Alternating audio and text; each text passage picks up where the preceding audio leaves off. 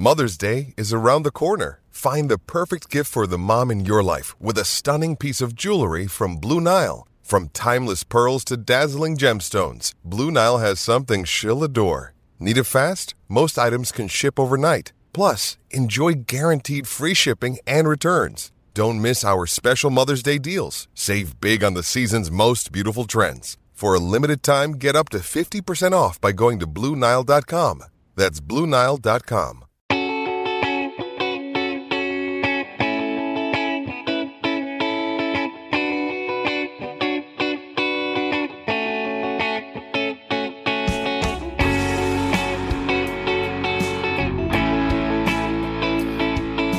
welcome to another episode of Purple Insider. Matthew Coller here, and uh, we've had a lot of really fun episodes breaking down the Mike Zimmer era.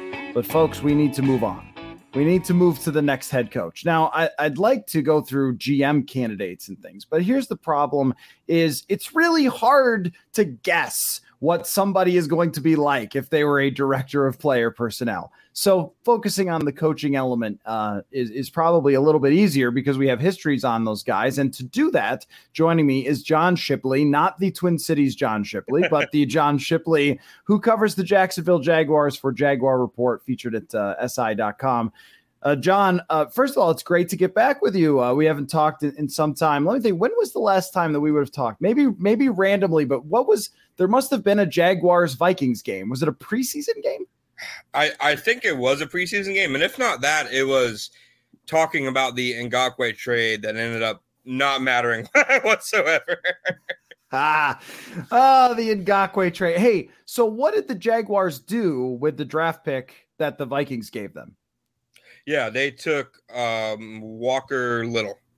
Oh, okay. So if yeah. Walker Little, and, and he, and to his credit, you know, he barely played this year because you, they're just such a weird franchise that they draft a left tackle the same year they franchise tag a guy. But once he did play, he legitimately looked like you know like a starting NFL left tackle. So I mean, as badly as I think they do still miss Ngakoue, I think you know you, you can say they won that one. Well, the Vikings missed Ngakoue too because they traded him away, and now he's going to be in the playoffs with the Raiders, along with the kicker that the Vikings cut uh, in week two of 2018. So it's always fun to tie the tangled webs together. But I was curious of what player to watch for to eventually circle back and say, hey, remember the Ngakoue trade? Walker Little's an all pro or what, yeah. you know, whatever. um, I, have learned over the last five years of uh, how to think like Vikings fans think, and uh, I'm sure that they wanted to know. So any anyway, well, uh, I'll tell you what I've been doing on the show as it pertains to the Vikings coaching opening, and that's why we're getting together because a uh, I think your your work is great, and I enjoy having you on the show. But B, we're both looking at the same guys, basically. Exactly except for Bill O'Brien. You can keep that over there. and, and we are the only market that's looking at Bill O'Brien. Classic. Um, so, and maybe at the end, I want you to tell some Urban Meyer stories because I'm sure it was even crazier from the inside than it was the outside. Uh, but uh, you know, Byron Leftwich is the guy that I have been uh, talking about as number one on my list. That that doesn't mean he's the only guy, and if they don't hire him, I'm going to flip the computer over and never talk about the team again. But uh, here, I'll give you the case that I've been making for Byron Leftwich, and uh, you tell me your reaction. He's a former Jaguar and known well down there.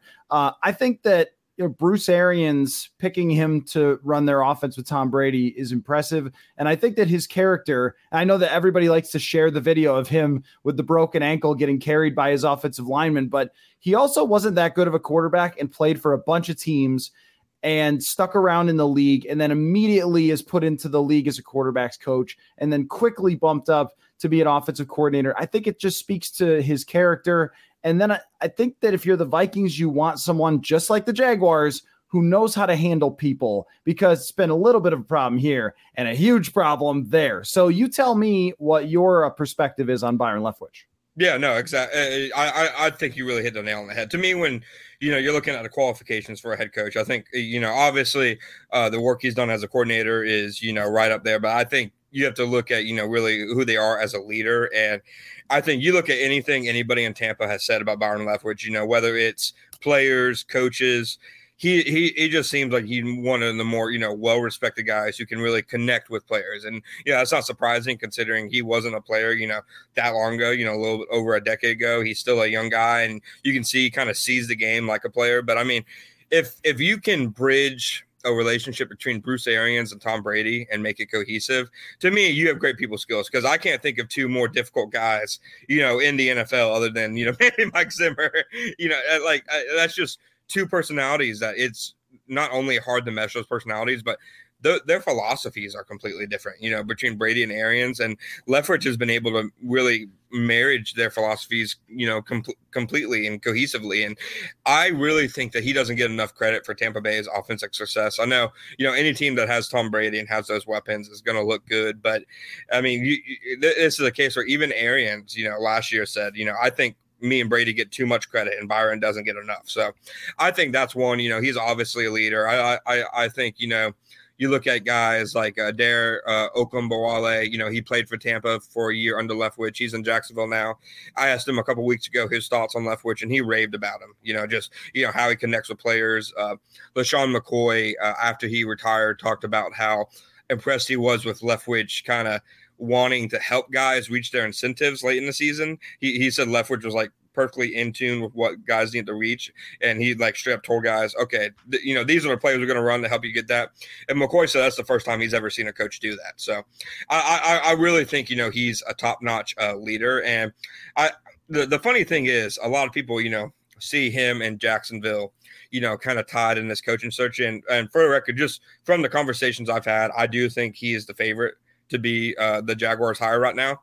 The, the funny thing is, I, I really don't think it'd be like a nostalgic type of hire because this is a guy who only lasted a few years in Jacksonville. You know, he's considered, you know, a drafted bust in Jacksonville. And and a lot of people won't remember it because, you know, it was 2003 to 2006, but he wasn't exactly treated fairly in Jacksonville, you know, especially about a fan base. And to me, that says more about even more about his leadership and his character that he is so willing to you know kind of put that aside and you know kind of you know put you know let bygones be bygones and you know I mean a first round pick being cut before his fourth year begins you know I personally would have some animosity but it just doesn't seem like he's that kind of guy. Yeah, and um you know to your point uh, on that you look at somebody like Gary Kubiak I, I think of the number of people who have a similar background a similar demeanor to Byron Leftwich. And Kellen Moore goes for this too, yeah.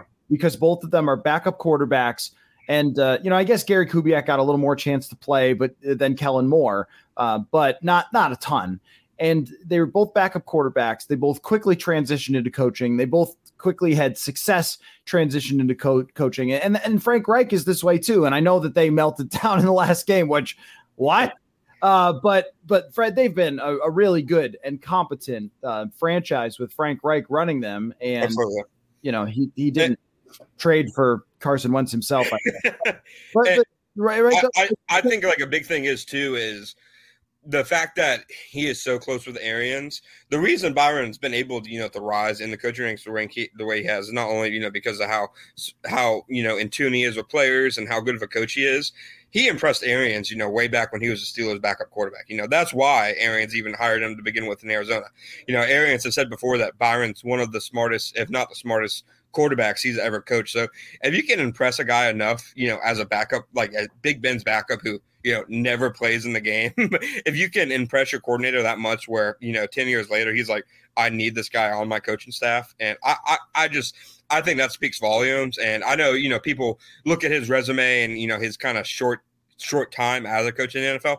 To me, that that's actually, I think, a positive, you know, that he's been, that Bruce Arians, you know, a guy who's as demanding as he is, has been so willing to put more and more on his plate as time has gone on. And, you know, he's been able to shoulder it. Right. Yeah. I think that going from a QB coach pretty quickly to the offensive coordinator for Tom Brady speaks more about him. It's kind of like uh, how quickly Sean McVay became uh, the offensive coordinator in Washington and then got a head coaching position and then quickly took off that offense and that organization. Uh, you're trying to look for it, not like the next McVay became sort of a yeah. meme, but like you're you're always looking for the people who have sort of these similar traits. And also, my big thing too is what are the red flags?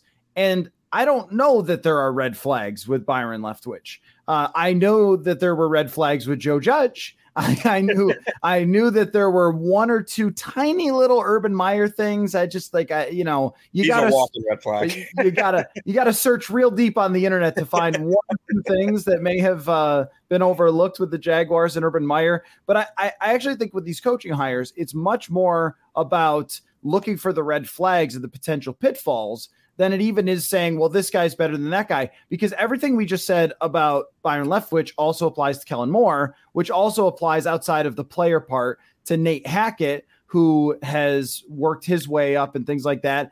And it applies to Eric Bieniemy and it applies to Brian Daboll. But I think that the big thing here is how does your coach meld with your quarterback? Mm-hmm. Uh, and and and all of these guys have done it brilliantly, I think. And that's what you want to see. And whether Kirk is going to be the quarterback or not, I tend to think not long term. It's the same thing with Jacksonville. Like you're you're getting Trevor Lawrence, how you meld with Trevor Lawrence, how you meld with the next quarterback that is with the Vikings. Like this this is the game, folks. It's not like, oh, well he had Rodgers, well he had Mahomes, well he had whatever. Like that's the game. And if yeah. you can't if you can't work with that guy and get everything out of him, then you're probably not going to be good at your job. Yeah, exactly. And like the, the way I look at it is, you know, every offense coordinator Tom Brady has had, you know, you look at the list of them. Do you want to hire all those guys as head coaches? You know, like it's not, you know, you're not hiring him just because, okay, he's called plays for a good, you know, Tom Brady offense. But I mean, the, the way I look at it, especially when it comes to a guy like Leftwich, is – you know, looking at what he did kind of before Brady. You know, I know just, you know, one year as Tampa Bay's coordinator without Brady, but I mean, Jameis Winston that year, I, you know, he, he gets the memes, you know, the 30 30 memes, I mean, Pixie through, but when he wasn't throwing it to the other team, that was one of the most explosive passing offenses that the league has seen in the last couple years. You know, I, I know, you know, they had weapons galore, but it, it, it's hard for, for me to rationalize that a guy who can get 5,000 yards, 30 touchdowns out, Jameis Winston, and then can, you know, change the offense completely to Tom, you know, to Tom Brady's strengths and then see the offense get even better it's hard for me to think that guy, you know, doesn't know what he's doing. And that, you know, speaks to your point. You know, what can you do with the quarterback that you have? You know, Nathaniel Hackett, uh, you, you know, his track record as a play caller, you know, since, you know, he doesn't call plays in Green Bay, his track record as a play caller is basically restricted to his time with EJ Manuel and Blake Bortles. But he's the only guy in NFL history who's ever gotten competent play out of Blake Bortles. So, and, you know, he did that by, you know, really changing the offense completely to the offensive strengths. You know, they were a run, run, play action offense that entire year because you know he knew what Blake Bortles could and couldn't do.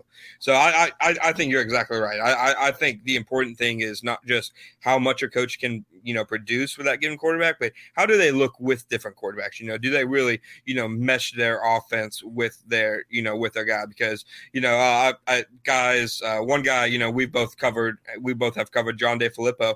He's a guy who that that that was my biggest critique of him in Jacksonville. You know, he tried to run the Nick Foles offense regarding Minshew, and you know those are two guys who couldn't be more different. Yeah, no, the John DeFilippo thing, um, we've sort of pointed to it with Mike Zimmer as one of the the ills of Mike Zimmer's era was the John DeFilippo firing, but that is not to excuse John DeFilippo, who it was kind of like this. This is my offense. Here's how you're going to run it. That's it. Uh, and then he was one of those guys that I know every offense that's ever been created in NFL history, and um, you know, smartest guy in the room syndrome. Right. Well, you know, here's the thing: the the greatest chess players in the world. I have this weird uh, hobby of watching grandmasters play chess because they're so good that it freaks me out, and I just keep watching. But one of the things is that they usually play a couple of different strategies, like a handful like the greatest players in the world have their five strategies that they play. They know the other ones, but they they like their what they play. And I think that the best offensive coordinators are adaptive to what the other team is doing and what their players need.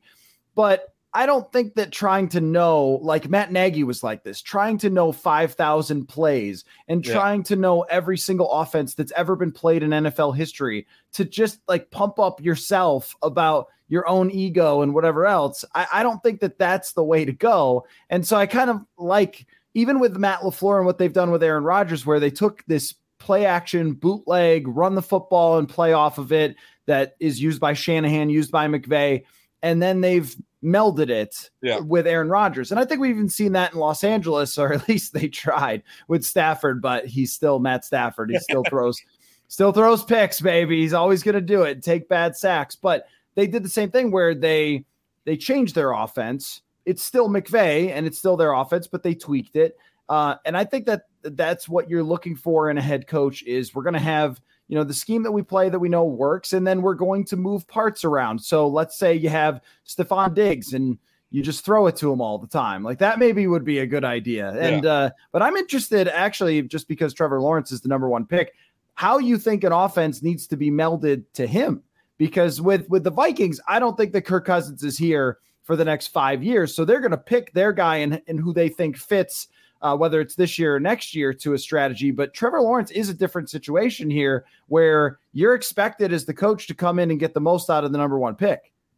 Absolutely. And, and I, I think, you know, you can look at some of Lawrence's, you know, best performances in 2021, and you know, and obviously looking at numbers, there weren't, you know, that many that were overly, you know, impressive just production wise. But if you just look at his best games, you can see, you know, kind of what he's best at. You know, his game against the Bengals on Thursday Night Football, uh, the game in London against the Dolphins, and then Week 18 against the Colts. And all those games, they moved him out of the pocket. You know, they let him use his athleticism, you know, to create plays inside and out, outside the structure, lots of play action. And, you know, they let him test the waters. You know, the Jaguars, their biggest issue on offense was, you know, basically every guy they had who ran better than the four six uh, at one point or another had a season-ending injury, and even despite that, though, Bortle, uh, not sorry, Freudian slip, yeah, Lawrence, Lawrence Lawrence was able, you know, to really still test test the waters deep. You know, he kind of turned Laquon Treadwell and you know another guy you know well into a deep threat by the end of the year, to the point where he had I think six or seven games in a row with you know over 50 receiving yards and at least one catch of 20 yards, which you know for a guy who was on the practice squad for half the year to turn him into you know your kind of de facto deep threat, I think that kind of says what Lawrence's strengths are. So I, I think just an aggressive offense that, you know, you, you're not going to ask him to be Mac Jones and, you know, for everything to be quick game and timing and stuff like that. You know, he can do all that, but if you want to get the absolute most out of him and his arm talent, I think for Lawrence, you're looking at, you know, an offense that, you know, is, is similar to what Tampa Bay ran, you know, kind of with Winston, you know, that kind of, okay, let's line up, let's throw it deep. You know, there are going to be some mistakes, but the big plays can't offset it. So I, I, I think just recognizing that he's not a, you know, traditional, you know, kind of drop back, let me, you know, throw it, timing routes, quick game, and just accept that, you know, he's a gunslinger. You know, he's really is kind of a, a yellow ball kind of guy. You know, he's he's he's gonna throw it deep, he's gonna make some risky throws. And I think just accepting that and trying not to make him a quarterback he's not, I think is really, you know, the way to go for any coach. And you know, you mentioned LaFleur, and I I I think he's actually a perfect example of what a head coach needs to do because I, I think when you look at him in Green Bay, uh, I I, I don't think the thing that impresses you the most is his play calling or scheme, which obviously it's super impressive. I think what impresses the most is how he's been able to marriage his philosophy with Aaron Rodgers, who is another guy who isn't the easiest guy, you know, historically to work with. And the fact that, you know, after three years, it seems like him and Roger are just you know, perfectly in sync. Like if if you can build your offense to the point where you can keep that guy happy, a guy who seemingly is almost never happy, then I think you know you're doing something right. And I think that's what a head coach has to do. Folks, we've got an even better offer to tell you about from SotaStick. If you use the promo code Purple Insider, one word, you can get 15% off your purchase. That's right, at sotastick.com, your place for Minnesota sports inspired apparel. You can get 15% off just by using the code Purple Insider. I've told you about all the great football designs, but they've added a few more, including the Axe is Back for Minnesota football fans. You can get that on a shirt, on a hat, and also Randy Moss is the GOAT, the Purple People Eaters, Bud Grant designs for the old school fan, plus the hockey and basketball teams are both actually exciting this year, and SotaStick has you covered there as well. Go to sotastick.com. That is S O T A S T I C K.com and use the code Purple Insider for 15% off. It's Kaley Cuoco for Priceline. Ready to go to your happy place for a happy price? Well, why didn't you say so? Just download the Priceline app right now and save up to 60% on hotels. So, whether it's Cousin Kevin's Kazoo concert in Kansas City, go Kevin, or Becky's Bachelorette Bash in Bermuda, you never have to miss a trip ever again. So, download the Priceline app today. Your savings are waiting. Go to your happy place for a happy price. Go to your happy price, Priceline.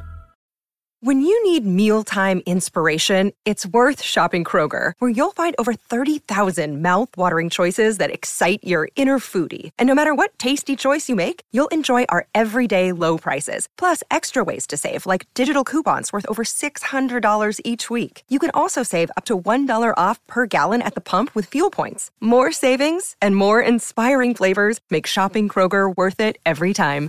Kroger, fresh for everyone. Fuel restrictions apply. Yeah, I totally agree with you. And also, uh, let me circle back to the Laquon Treadwell thing. That tells you exactly why it's always been my feeling to ignore all rookie quarterback results because they just lie to you.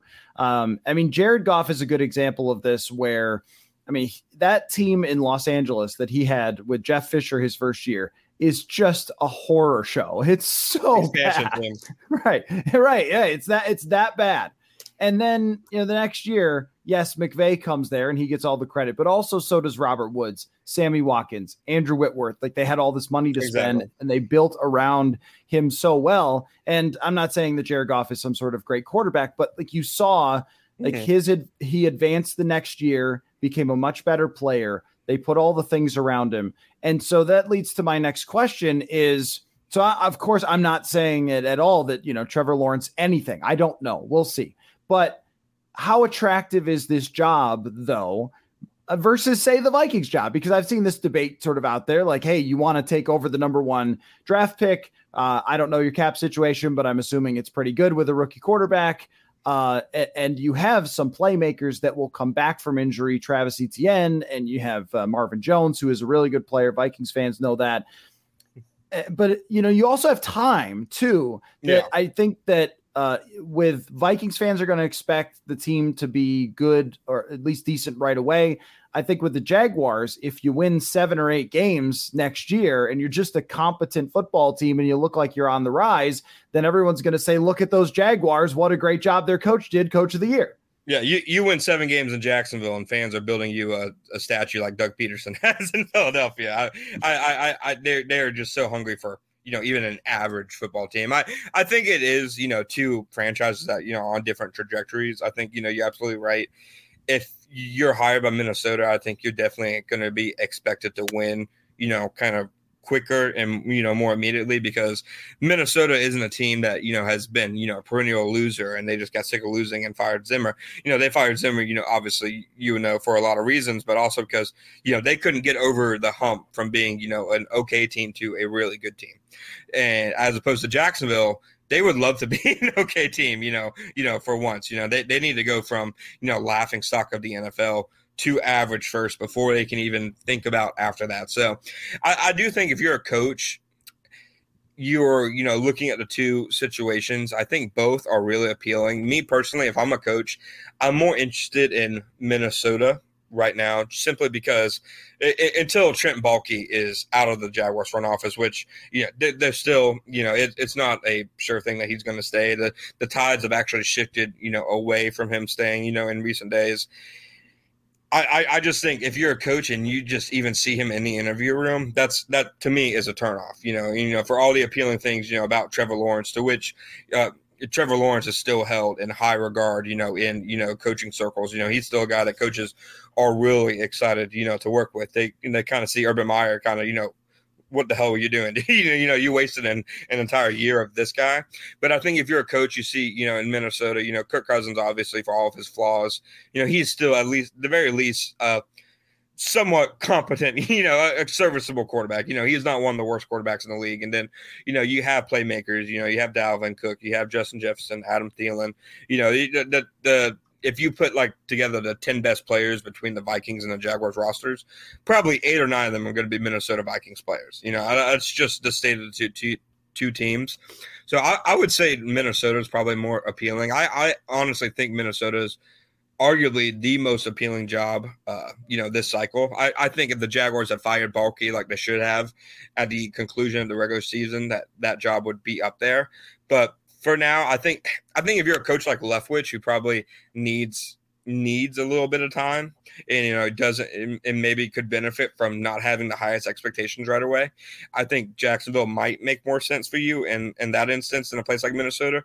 But i think in most cases you know if you're a coach who you know like say you're a guy like eric Bieniemy who's been you know ready to go you know for a few years now i think minnesota is the perfect job. You know you can get in there and get going right away. And i think you can decide what you want as your approach. Like do you want to try to and I think that this would be very unpopular, but do you want to extend Cousins and then give your shot at building around him?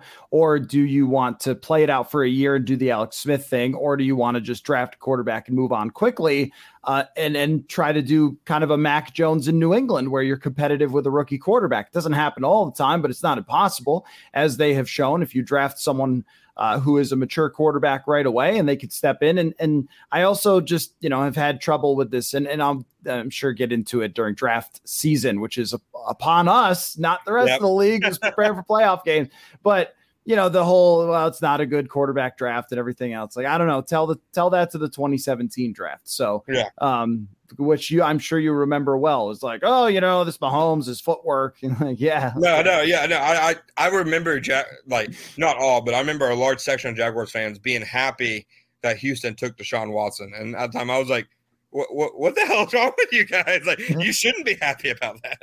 right, right. Well, you know, I, I always like to follow the winding road of takes, like of opinions yeah. and sort of what you thought. What a winding road that one is. uh, but now I guess it's fine if you're Jacksonville. But I'm yeah, sure no, it, it, ended up it ended up working out. They're always. You know, I, I did a pros and cons to uh, Bill O'Brien article the other day, and every time I typed Watson, I, I was like, how, how do I, you know make it sound like okay, this guy was a good quarterback without making it sound like okay, go to Sean Watson. You know? Yeah, right, right, right. Uh, you know, well, I, I, think he'll eventually be back in the league, uh, but that's going to be very uncomfortable for however that works out. Uh, I, I did. I'm glad you uh, brought up Doug Pederson because it almost slipped my mind to ask you about Doug Pederson, which you wrote about, and, and that's one that I would put myself on the fence. Yeah. Um, because I, you know, I think that Doug Pederson winning a Super Bowl is pretty hard to take away from the man when he did it with Nick Foles. Yeah. Um, you know, there's also a lot of things that have to go right with Super Bowls for anybody. You've got to have Julio Jones drop a ball in the end zone. You got to have Philly special work, you know, all those different things to win that Super Bowl. But to take a young quarterback in Carson Wentz in his second year to the number one seed and then be able to have a, a roster and scheme that was strong enough to beat – a really good Vikings defense, beat the tar out of a, a great Vikings defense, and then beat Tom Brady in the Super Bowl.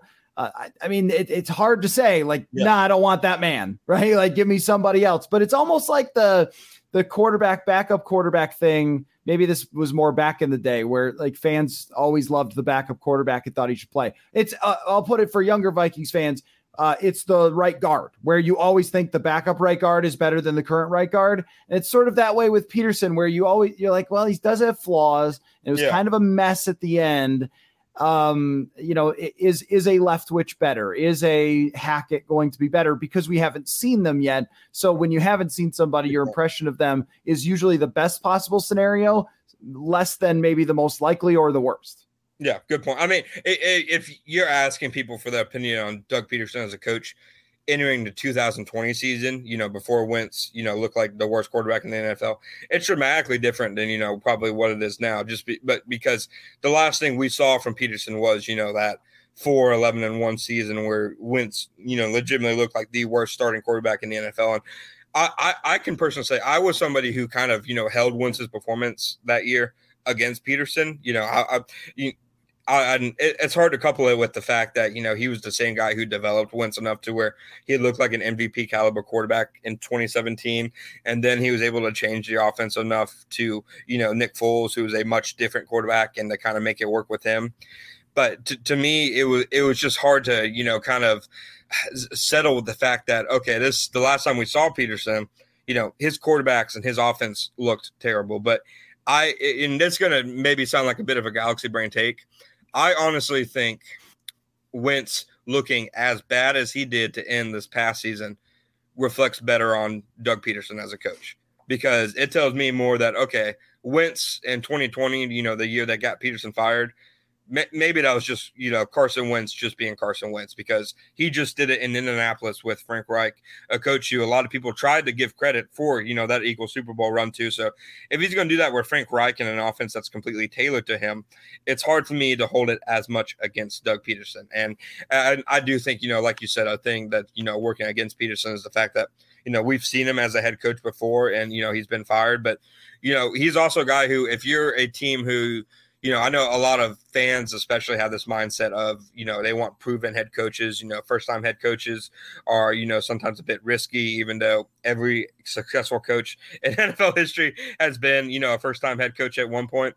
But I, I, I think if you want to hire a guy with experience, I think pederson is the guy this cycle, just because, uh, you know, his quarterback background, you know, he's been a starting quarterback, he's been a backup quarterback, he's been a practice squad quarterback. You know, he knows what it looks like, you know, from all those different perspectives.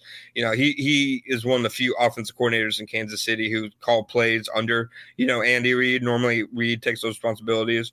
Pederson had them in 2015 and you know, they they were a terrific offense and he's called plays for a bunch of different quarterbacks, you know, from Alex Smith to Wentz to Foles to Jalen Hurts. And to me, uh, just uh, as somebody who had to cover Nick Foles for a cup of coffee, if you can get serviceable play out of Nick Foles, I, I think you're doing so, something right because I, I I don't think there's a bigger fool's gold at the quarterback position of this generation. So I think there's a lot working against Pederson in the fact that okay, he lost a power struggle, so you know you have to couple it with that. You know how would he really mesh with the front office, and the fact that his staffing hires, you know, you know as he lost guys like Frank Reich, as he lost DeFilippo, his staff, you know, he wasn't really able to re- reload as much as, as well as you would like to see from a coach. But I think at the end of the day, if you're if you want to hire a coach with experience, he's the guy this cycle. Another day is here, and you're ready for it. What to wear? Check. Breakfast, lunch, and dinner? Check. Planning for what's next and how to save for it? That's where Bank of America can help. For your financial to-dos, Bank of America has experts ready to help get you closer to your goals. Get started at one of our local financial centers or 24-7 in our mobile banking app. Find a location near you at bankofamerica.com slash talk to us. What would you like the power to do? Mobile banking requires downloading the app and is only available for select devices. Message and data rates may apply. Bank of America and a member FDIC. Yeah, I agree. And uh, all these things are difficult because when you coach for multiple years, drama is inevitable. Yeah. And so what we have to judge is like how much drama is red flag drama like uh, you know, Adam Gase supposedly screaming at his owner, "I know more football than you" when he was in Miami, and then the Jets hire him. You're like, is that is that gonna work? Like, um, at Adam Gase when they lost to the Vikings after the game, Mike Zimmer was like, "Yeah, they just didn't seem to like scheme or anything." it was like, uh, I don't know that I'm giving that guy a five year contract yeah. after another coach says it doesn't look like your team schemed against yeah. us. So that's and after playing him twice a year, too. right, you, right. You know who he is. Uh, th- yeah, this is the guy I'm really afraid of, and that, that kind of thing. So with Pederson, like, well, uh, okay, you lost, you did lose a power struggle. Clearly, uh, Pederson felt like his voice wasn't heard with the front office of the Eagles. Um, but there's also the part of it that whoever the Vikings hire, and maybe it will be this way in Jacksonville as well, we'll see, will also be hiring the general manager and pairing them together from the very start, which which I think kind of just has to happen a lot of the time, where yeah. these the Brandon Beane and the Sean McDermott are just two peas in the pod. They're making all the decisions and they've got their quarterback, and that's how they're going forward. And everybody else can be replaced. But these three, they're the ones that are sort of the triumvirate here yeah. with with Zimmer, Spielman, and Cousins. We had, I mean, three kids who couldn't be in the same room together at the end, and that, you just you just can't have that. Uh, yeah, I, you need you need alignment. Yeah, exactly. So I wanted to ask you about the Urban Meyer thing um, because now also you and I have something in common. We both covered Doug Marrone as well. Yeah. Um, so actually, let's talk about that before we get to the Urban Meyer thing. Doug Marrone was hilarious in Buffalo because he came in like a college coach, even though he had been an NFL offensive coordinator before. And but he came in sort of like a college coach with like very rah rah Buffalo, yeah, great to be here. His press conferences were super energetic, which is probably make you go like what? But you know, yeah. he, he, he has these weird press conferences, and then he didn't win right away as one does, and, and all of a sudden it just turned so then he wouldn't answer any questions for years. and, and uh, people in the organization got upset with him and uh, it was similar to the Zimmer stuff where the uh, culture wasn't very good and he was being mean to the entertainment side of the team and things like that. It was just, it, it got to be completely crazy. And then he just quit on New Year's Day. And EJ Manuel tweeted out, Happy New Year. The minute after it came out, the minute after it came out that Doug Marrone was quitting, he tweeted, Happy New Year. And that, that was my favorite Doug Marrone. Yeah, no, no. And when when I hear, you know, like you, you we've had the talk before when you just got Doug Marrone, I'm like, that's the same Doug Marrone doesn't because I I just I can't imagine Doug Marrone being rah rah.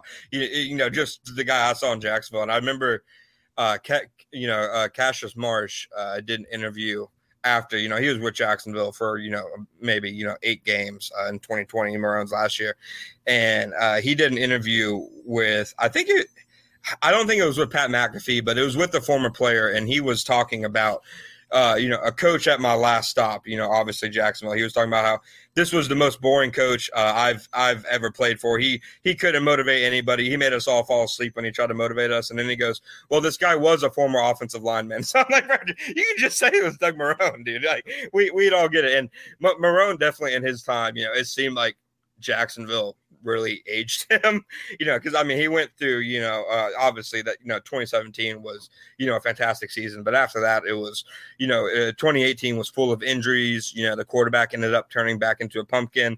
He had to fire a close, uh, a close, you know, friend and, and confidant and uh, Nate Hackett, you know, something that I, I still believe he didn't want to do, but, you know, kind of felt like he had to do. And then 2019, you had the Tom Coughlin drama, the Jalen Ramsey drama the Yannick Ngakoue drama, and then 2020 you lose 15 straight games by the end of it you know he looked like a guy who had you know just come home for more you know like he he he, he just looked exasperated by the end of it so i i i, I do think Marrone in a way benefited from his time in Jacksonville because it almost kind of rehabbed his image to the point where people were like, "Wow, I feel bad for you know Doug Marrone that he has to deal with all this." But I think in different circumstances, it probably wouldn't read like that at all. Yeah, he was uh, really, you could say fiery, but I think that he treated players like a college coach would because he had come from yeah. Syracuse, and uh, that just didn't go very well. Like at one point in training camp, like imagine this happening. You've covered training camps, so you're out there and just watch, you know, standing around or whatever, and the coach and a player are screaming at each other. The head coach, which you would just rarely see, and and uh, Jerry Hughes screamed at Doug Marrone about something, and Marrone says you know, you don't have to be here or something. And it was like, uh, Jerry Hughes has a contract, so he does have to be here. like that is actually how it works in the NFL. And then shortly after that, the Bills signed Hughes to a huge contract extension, and he's been a great player for them. Yeah. Like, Still yeah, there. Doug, that's not how that works. Like, yeah. not in college where you could just cut a guy because you feel like it. And uh, there was another time where uh, I was I was comparing Marrone on the radio to Mark Jackson in uh, Golden State, where I said, you know, I think the guy's probably a decent coach, but everybody can't stand him. And he was listening. And uh, so then we got a very interesting phone call into the station from the, uh, what was he at the time? The president of the team, who then ended up leaving under some very um, not so great circumstances for an affair within the organization. So, what a time it was back then. All right, give me give me your top one or two Urban Meyer stories that that aren't uh, the ones that everyone's heard about being in the bar with the uh, co-eds or whatever. well, I, I, I think one of the big ones would be you know a lot of people don't know this, but uh, you know in March leading up to free agency, uh, you know there were you know a, a lot of you know talk and speculation of Urban Meyer thought free agents would sign with Jacksonville for you know maybe low ball contracts because he was Urban Meyer you know, like he he literally had this idea that okay, you know, I was I'm you know I'm a legendary college coach. Guys will take less money to play in Jacksonville because of me. And that was a genuine thought that he had and that he expressed, uh, you know, to the rest of the organization that, you know, people are going to want to flock to Jacksonville, you know, to play for me. They'll, they'll take less money. We don't have to, you know, pay guys, you know, offer guys as much money. And then you look up and, oh, they whiff on Matthew Judon. They whiff on Hunter Henry. They whiff on Jonnu Smith. Turns out in the NFL, these guys don't give a damn if you're Urban Meyer, you know, specifically if you're Urban Meyer they they just want to be paid. So I I think that was one of the big things. The guy just straight up did not understand the nature of professional football. You know, he didn't he didn't understand that, you know, yeah, you know, these guys, you know, they they do love football, but they're not they're not under your thumb completely. You know, they they, they have other things in their life. You know, their life isn't football, football, football. You know, they have football, but you know, they also have their contracts. You know, they have their families. They have interests outside of football. You know, for a lot of for a lot of guys, you know, the NFL is a job. You know, like it, it's just it, just something I think Meyer never understood, and the fact that you know he would go around telling people that I'm Urban Meyer, people will you know take less money to play for me, is still to this day something that completely baffles me and it it i remember when i heard it in march that's when i was like okay maybe maybe this isn't going maybe this isn't going to work you know and you know of course they ended up having a free agent class where they either overpaid a ton of role players or you know they signed guys like uh, Chris Manhertz, Phillip Dorsett, Jihad Ward, guys who, you know, no disrespect to those guys, but they, they didn't do anything. You know, they, they didn't do anything at all. You know, I mean, those are the guys you're going to get when you, your two voices are one, a guy who doesn't understand how the NFL works, and then two, a guy like Trent Baalke who is allergic to spending money that isn't his, which is you know a different conversation for a different day. And then I would say the other one is this is one that a lot of Jacksonville fans noticed, but he genuinely when when it came to names of players who weren't Trevor Lawrence or James Robinson. Like he he called Adam Gotsis after after they beat the Bills. You know, their biggest win of his tenure. They beat the Bills. Adam Gotsis, uh, you know, one of their he wasn't a starter, but he was like the first guy. He's the first guy up in their defensive line rotation. So, you know, he plays, you know, probably close to 50, 50% of this defensive snaps a game. Called him, he was like, yeah, it was a great defensive game led by Alex Clancis. And then he just kept going, Alex, uh, and he was trying to remember. And finally, a media member had to go, Adam Gotsis. And he goes, Adam Gotsis. and I, I, I, remember sitting there. I was I was in front of him. Obviously, a few rows back, but I was in front of him. He, I remember when he said Alex, I'm like, that's not an Alex on this entire team. he he would call the Arizona Cardinals the Phoenix Cardinals uh, to the point where he got mocked for it enough that he tried to stop himself, and every time he would say Phoenix Cardinals, he go, I, I mean Arizona Cardinals. and he also, uh, before week one, last one, before week one, when they were playing the Houston Texans, somebody asked him about, uh, okay, who on the Texans offense stands out to you? And Meyer was a guy who he mostly paid attention to the Jaguars offense. He really didn't do anything with the defense at all. He kind of let them do their thing, which is why the defensive side of the ball had much less drama than the offense. You know, funny how that works. But uh, he was asked about guys on Houston's offense, and he mentioned Joe Mixon and then goes, "Oh, sorry, I was looking ahead to Cincinnati. They played the Bengals like a month later." I'm, I'm, on to Cincinnati. The yeah, yeah. The, uh, the, the the B side version of yeah. on to Cincinnati. Exactly. Before before the year even starts, it's like, yeah, Joe Mixon's a good back, and then he goes, "Oh wait, no, he's the Bengals." I was watching the Bengals earlier, and I was like, "You were not watching the Bengals at any point." oh my gosh, that is incredible. That that's a, I I mean the thing about Zimmer is that he would love to open his press conferences by talking about how all the other team's players were good. Just like, well, that this guy's got this and this guy got this, which I never had a problem with. I'm not making fun of yeah. him for it, but he would be like, well, this guy does that. And it was, it was Zimmer's favorite thing to know everything about every single player. And so that's so the opposite. And that's where throughout um, his entire time, like I would always give him that he, he's a he's a good football coach. You know, he was prepared and he knew how to run the team and he knew how to, you know, game plan and scheme and all those things that are usually at the top of the list. And Urban Meyer sounds like he wasn't even watching tape. He was just doing whatever Urban Meyer does. But you know, this is this is a key lesson I think for our squads that we cover here, John, is that you have to watch out for egomaniacs. Yep and spotting them is not always easy, but spotting Urban Meyer's and ego, egomaniac was easy. The same with like Jon Gruden, who I think yeah. is a good football coach, but apparently a racist. I did not know that.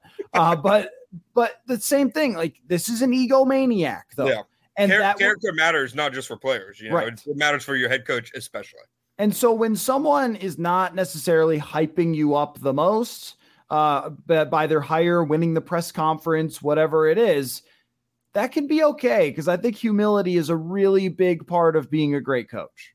Yeah, no, I, am with you 100. percent And to me, Urban Meyer was the ultimate you know, used car salesman because you know his, his first press conference, you know, with the Jaguars, uh, you know, when he got introduced, you know, he he was full of energy. He was talking about all the visions he had for Jacksonville. You know, talking about how much homework he did, you know, studying the NFL, and then before the season even started. You know, it was after they looked bad in the preseason. You know, after you know they looked terrible against the uh, Saints in Week Two of the preseason. You know, he named Trevor Lawrence the starting quarterback by looking at the ground and shuffling his feet.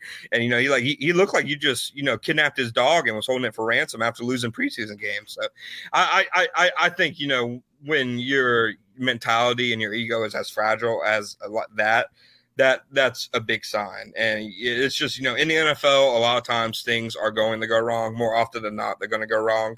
And I think you need to have a leader who can weather those storms. And, you know, to, to guys we've talked about, I think Byron Leftwich is, you know, one of those kind of leaders. You know, I, I think Kellen Moore could be one of those kind of leaders. I think Nathaniel Hackett, from everything, you know, I, that's ever been said about Nathaniel Hackett, you know, you can debate his, you know, play calling resume, but from everything anybody's ever said, you know, this guy's a hell of a leader, you know, and I, so I think that's the more important thing to spot than, you know, kind of sometimes wins and losses or, you know, maybe uh, play calling experience. You uh, cover the Jaguars. So maybe there isn't a ton of interest from Vikings fans in following you, but I assure you that John is a great follow on Twitter. The only problem is at underscore John, at underscore Shipley blame blame the Twin Cities, John Shipley. I, am I'm waiting I'm waiting for him to just tweet something so hellacious that he gets banned, and I can I can take it from him. I'll, I'll, I'll, I would do anything for it.